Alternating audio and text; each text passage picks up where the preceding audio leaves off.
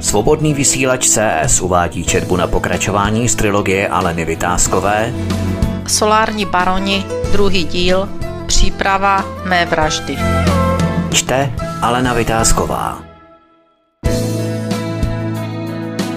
Kapitola 17 Stejný den. Londýn, Ázie, Olomouc. Jiný děj se odehrával v Londýně. Chameleon se díval také na televizní pořad a těšil se, jak se redaktor vypořádá s tím, že Kamila nepřijde do vysílání.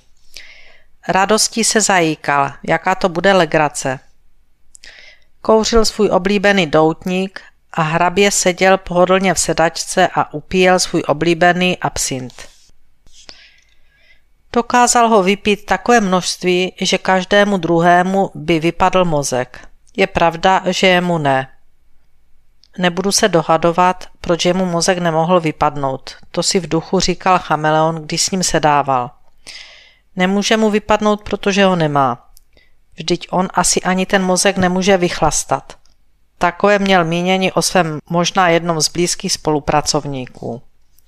Oba v pohodlí rozlehlého apartma přes 600 metrů čtverečních ve výšinách Londýna očekávali vytáčky redaktora, proč tam tu svini nemá. Vzájemně se popichovali. Škoda, že tam dnes nebude. Mohla to být pěkná sranda, až se bude vytáčet, že s těmi elektrárnami nic nemá společného, že tam nebyla, když dostali licence, že existuje nějaký správní řád a tak dále. Víš, co mě na tom nejvíce baví?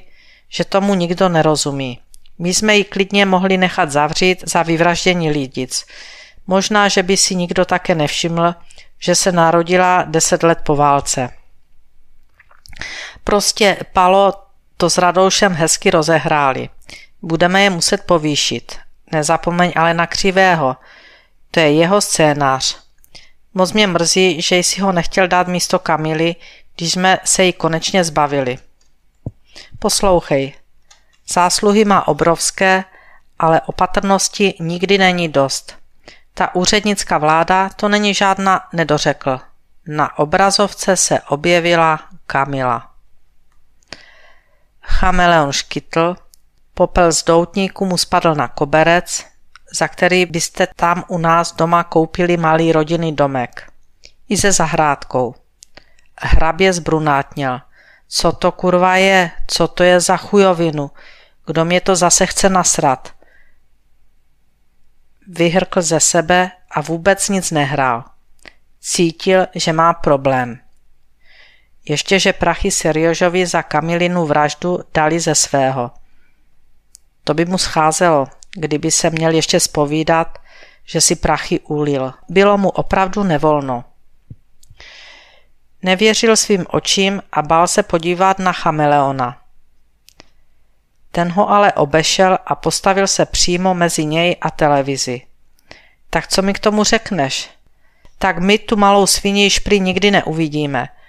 Znovu mu popel z doutníku spadl na podlahu.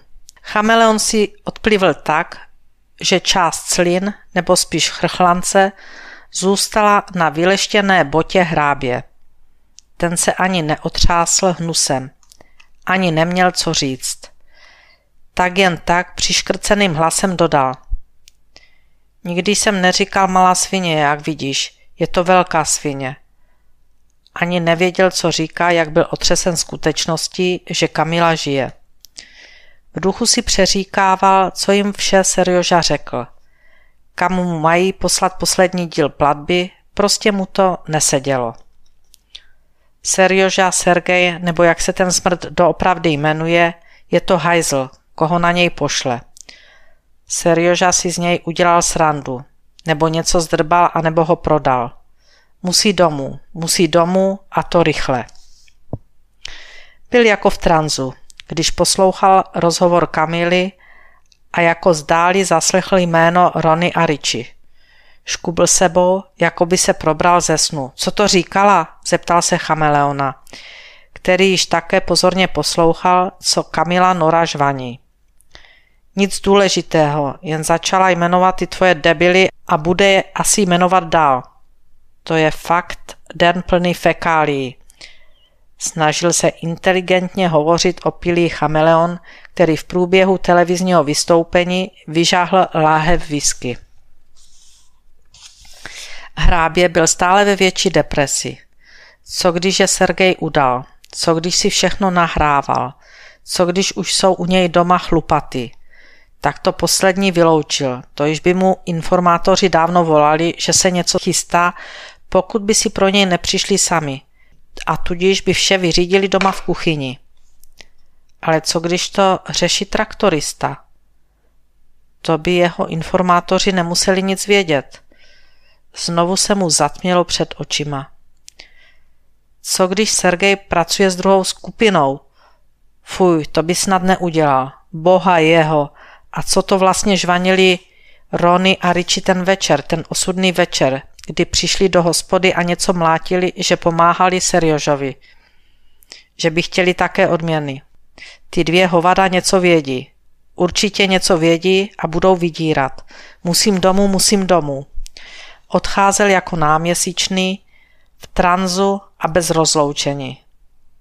Chameleon byl vzteky bez sebe. Obával se, že může být jeho nová vláda v ohrožení a to by se mu značně nehodilo. Měl rozsáhlé plány na další tunelování této země.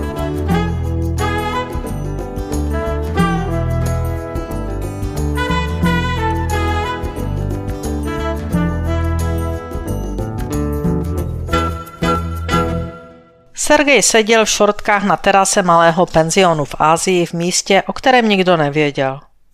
Upíjel sangriu přímo z lahve, která byla v takovém malovaném termoobalu, aby v tom vedru vydrželo pivo co nejdéle studené. Kouřil a hleděl na internet. Jen tak probleskl televizní program tam někde v Praze a byl zvědavý, zda se neděje něco kolem Kamily. Jestli ji náhodou nenašli. V tom uviděl její rozhovor a přes vedro se začal třást jako osika. Bylo mu jasné, že se stalo něco, co sám neumí vysvětlit. Nebylo mu dobře od žaludku a strach ho zachvátil v plné panice. Takovou znají jen malí předškoláčci. Když si nejsou jistí, zda Ježibaba v loutkovém divadle neseskočí z jeviště a nepřijde si pro ně, aby je místo jeníčka a mařenky upekla v troubě perníkové chaloupky. V duchu si jen pro sebe řekl, že udělal dobře, když za sebou zametal stopy. To, co viděl v televizi, ho rozhodně nepotěšilo. Cítil se ohrožen a absolutní změna jeho trasy, když opouštěl Prahu, byla to nejlepší, co se mu v jeho životě povedlo – jen si nedokázal vysvětlit, co se vlastně děje. Také nemínil potom pátrat. Pro jistotu se rozhodl o opětovnou změnu destinace. Nedokázal si vůbec vysvětlit, jak je možné, že Kamila vystupuje v televizi, je zdravá, bez jakýchkoliv následků. Kdyby práci neprovedl sám a tak pečlivě, jak si byl jíst. Jak je možné, že žije? Tady se něco děje, co se svým zabijáckým mozkem nemohl vstřebat. Bylo to hrozné. Nedokázal si představit, kdyby jej dopadla parta od lopaty. Fuj, odplivl si. Pivo mu přestalo chutnat. Opakovaně si pouštěl všechny záznamy z posledních dnů, které kolem Kamily v médiích proběhly.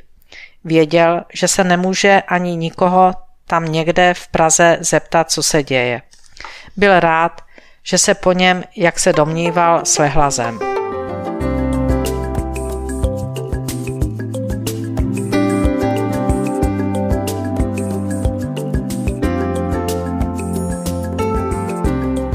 Lopata, hrábě, Ron a Richie seděli téměř ve stejnou dobu, ale na jiném konci světa.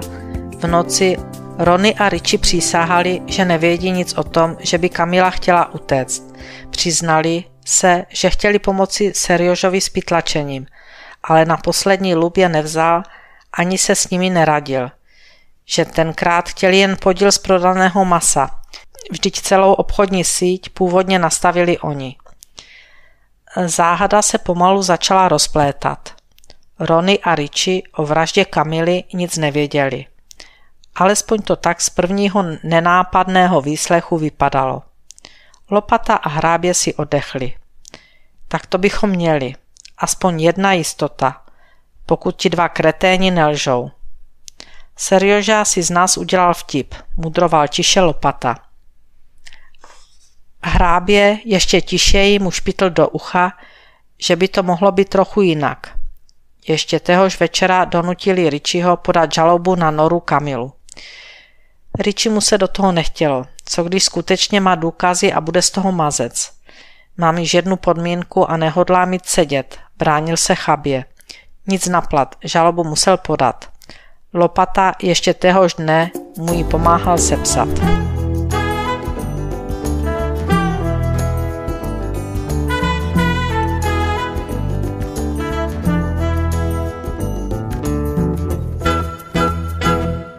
Ellis s Norbertem v Praze hodnotili komplexní dopad dnešního televizního vystoupení Kamily Nory.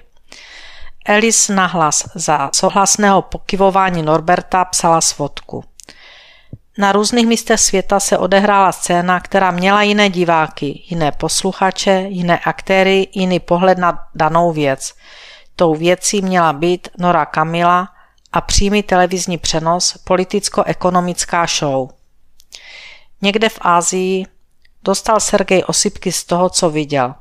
Kamila přece nemůže být v televizi. Za to by celkem ručil. Nehodlal ani nic vysvětlovat, ani čekat na to, že bude muset někomu něco vysvětlovat. Věděl, že takové vysvětlování, jak je možné, že žije, nikdo nebude chtít ani slyšet. Věděl, že mu jde o život. Někde v Londýně chameleon a hrabě přestali zcela důvěřovat svému okolí. Považovali další loupeže za bílého dne, jak s úsměvem říkali svým projektům do veřejných financí, za velmi ohrožené. Celý plán se hroutil a pedofil, který měl nastoupit po zmizelé Kamile, jim byl k ničemu.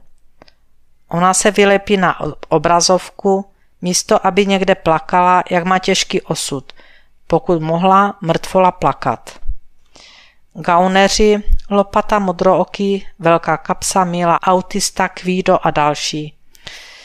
V kvídově klubu ztratili řeč a místo slavnostního oběda na oslavu zmizelé Kamily cítí potupu, zmar, bezradnost, úzkost, podraz, nehorázný šlendrián, výsměch, bolest a někteří i strach.